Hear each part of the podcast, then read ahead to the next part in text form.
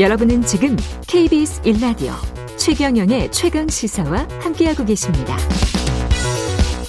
네, 북한이 이르면 이번 주 중에 신형 대륙간 탄도미사일 ICBM 발사가 임박했다 이런 이야기가 나오고 있고요.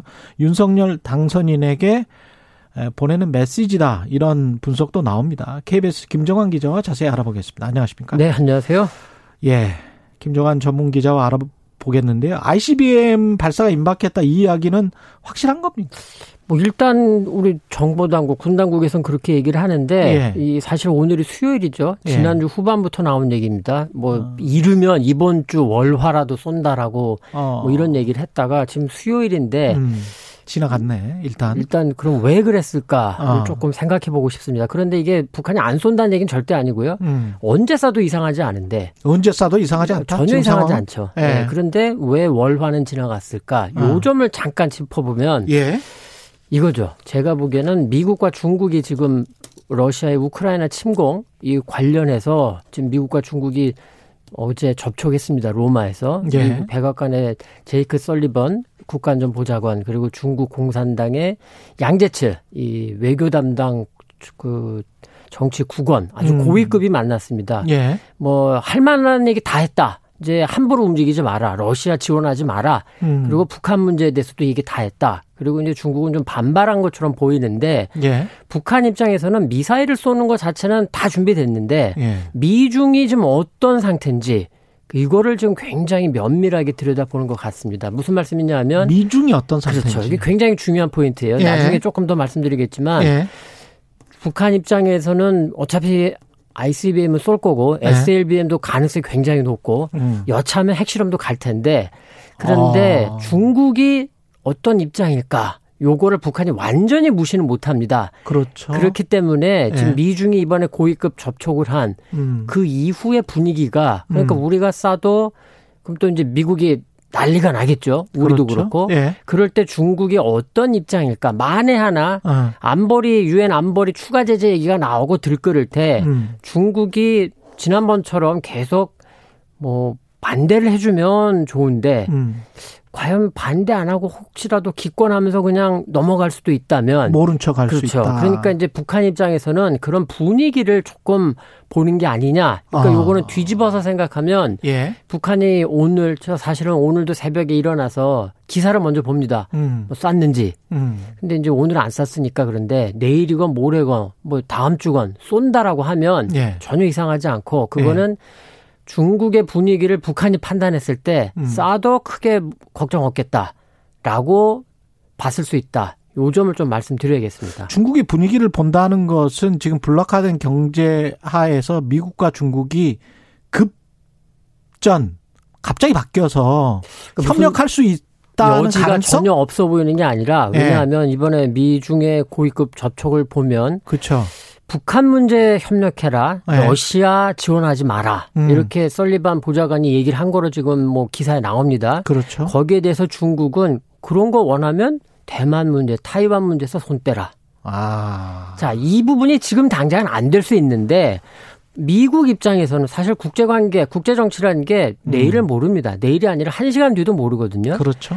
바뀔 수 있습니다, 미국이. 그렇죠. 그럴 때 중국은 그러면 이제까지 북한과 밀접한 관계를 맺고 있었는데 음. 대만 문제에서 미국이 바뀐다라고 음. 한다면 가능성이 굉장히 낮지만 예. 그럴 경우에는 뭐 중국이 미국에게 적극 협력하겠죠.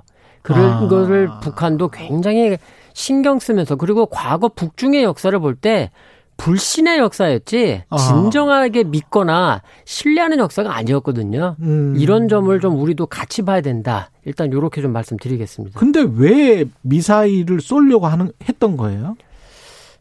음, 뭐 여러 가지 이유가 있는데요. 예. 일단 우리 속담에 개도 무는 개를 뒤돌아본다고 합니다.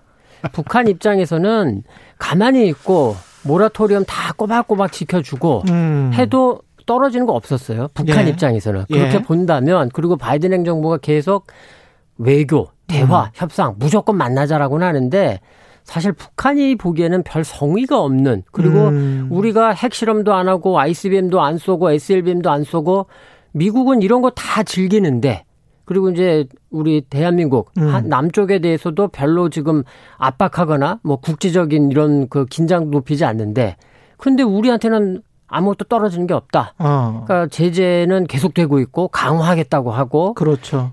북한이 보기에는 아 이거 도저히 우리 가만히 있을 수 없는 상황이다. 이제 그렇게 판단하는 거로 볼 수 있고요. 그리고 이제 많이들 말씀하십니다만 우리 지금 정권 교체기죠. 그렇죠. 우리 새 정부 출범을 앞두고 음. 어느 정도로 나올 건지 이거를 좀 확인하기 위한 시험용이다 이렇게도 볼 수 있고요. 어떻게 전망하세요? 윤석열 당선인 이후에? 어, 우리가 이제 흔히 외교 안보, 특히 음. 안보는 뭐 최악을 가정해야 된다 이렇게 많이들 말씀하시지 않습니까? 예. 그렇게 본다면 개인적으로 굉장히 걱정스럽습니다. 무슨 부분들이? 말씀이냐면 예. 사실 뭐 짧게는 MB 이후 박근혜 정부, 예. 길게 보면 뭐 DJ 정부, 예. 뭐 YS 때까지도 올라갑니다만 음. 우리 북한 문제, 핵 문제 관련해서는 굉장히 많은 경험이 있습니다. 그렇죠. 북한이 어떻게 할 거다라는 거 사실 어느 정도의 식견만 있으면 음. 누구나 충분히 예상할 수 있는데 지금 벌써 나오는 게 보수층에서는 한미연합 군사연습 대규모로 실시해라. 이런 주장들이 지금 본물처럼 쏟아져 나오고 있습니다. 예. 자, 만에 하나 북한이 만에 하나가 아니라 이거 쏠 가능성이 굉장히 높은데 쐈다. 예. 어떻게 할까요? 미국이 미국과 우리가 분명히 이른바 전략 자산 전개할 겁니다. 아. 지금 당장 나오는 얘기가 전략 폭격기, 전폭기 혹은 장거리 음. 폭격기 뭐 B52H나 B1B 같은 예. 이거 지금 보낸다. 이런 음. 얘기가 계속 나오고 있고요. 예. 항공모함 필리핀에 근처에 있었던 미국 항공모함 미에서 F-35 지금 뭐 북한이 가장 두려워한다는 전투기인데 서해에 와서 지금 훈련을 하고 돌아갔습니다. 네. 자, 그리고 또 한편에서 말씀하신 대로 제재 얘기가 분명히 나오겠죠. 그런데 제재는 러시아와 중국이 어떤 입장이냐 요걸 조금 봐야 되는데 음. 어쨌건 이 모든 게 다 진행이 될 가능성이 높죠. 네. 그러면 우리가 생각할 게 자, 우리가 군사적으로도 압박하고 제재도 하고 그러면 북한이 두 손 들고 나올까? 우리 경험으로 보면 어떨까요? 안 그랬죠. 안 나왔죠. 예. 오히려 미국과 남쪽이 어. 이렇게 군사적으로 우리를 압박한다라는 걸 명분으로 삼아서 본인들의 핵과 미사일 전력을 증강하는 그런 또 구실로 어. 활용할 겁니다. 여기에다가 트럼프 대통령 초기를 생각해 보면 음. 트럼프 대통령이 김정은 위원장과 누구 핵 단추가 더 큰지 말싸움을 했죠. 말 풍선을 막 그렇죠. 터뜨렸습니다. 그리고 트럼프 대통령이 화염과 분노라고 하니까 김정은 위원장 북쪽에서는 괌을 공격하겠다, 포격하겠다고 했고요. 예. 자 여기에다가 우리 새 정부가 예.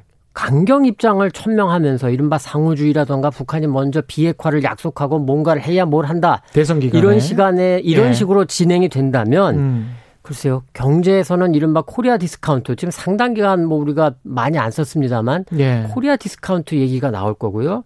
주식 시장 어떻게 될까요? 그리고 우리 일상생활에서 글쎄 참 조심스러운 말씀입니다만 국민들 사이에 불안감, 안보 불안감이 굉장히 커져갈 가능성이 높습니다. 이거는 괜히 제가 드린 말씀이 아니라 이제까지 우리가 역사적으로 겪었던 이 경험을 본다면 음. 그런데 이제 한 가지 조금 조심스러운 건 어제 발표된 인수위 음. 외교안보 분과를 보면 예. 저는 걱정이 되는 게 김성환 교수 MB 2.0으로 돌아가는 느낌입니다. 오바마 때 전략적 인내 그리고 지금 바이든 행정부가 사실상 전략적 인내 2.0인데 예. 지금 우리 새 정부도 MB 2.0의 대북 정책 외교안보 정책으로 가려는 거 아니냐 그런데 MB 때와 지금 더 어려워졌습니다. 그때 대북 정책 사실상 실패했었는데 음. 아까 앞서 말씀드린 미중 대결 구도까지 완전히 지금 상수로 자리를 잡았는데 예. 이렇게 보면 새 정부는 혹시라도 음. 북한의 핵과 미사일 보유는 사실상 뭐 공식적으로는 인정 못하지만 음. 인정을 하면서 그러면 우리는 알겠습니다. 전력 증강으로 가야 된다. 그리고 미중 대결에서 미국과 불안하네. 정확하게 붙어야 된다. KBS 김정환 기자였습니다. 고맙습니다.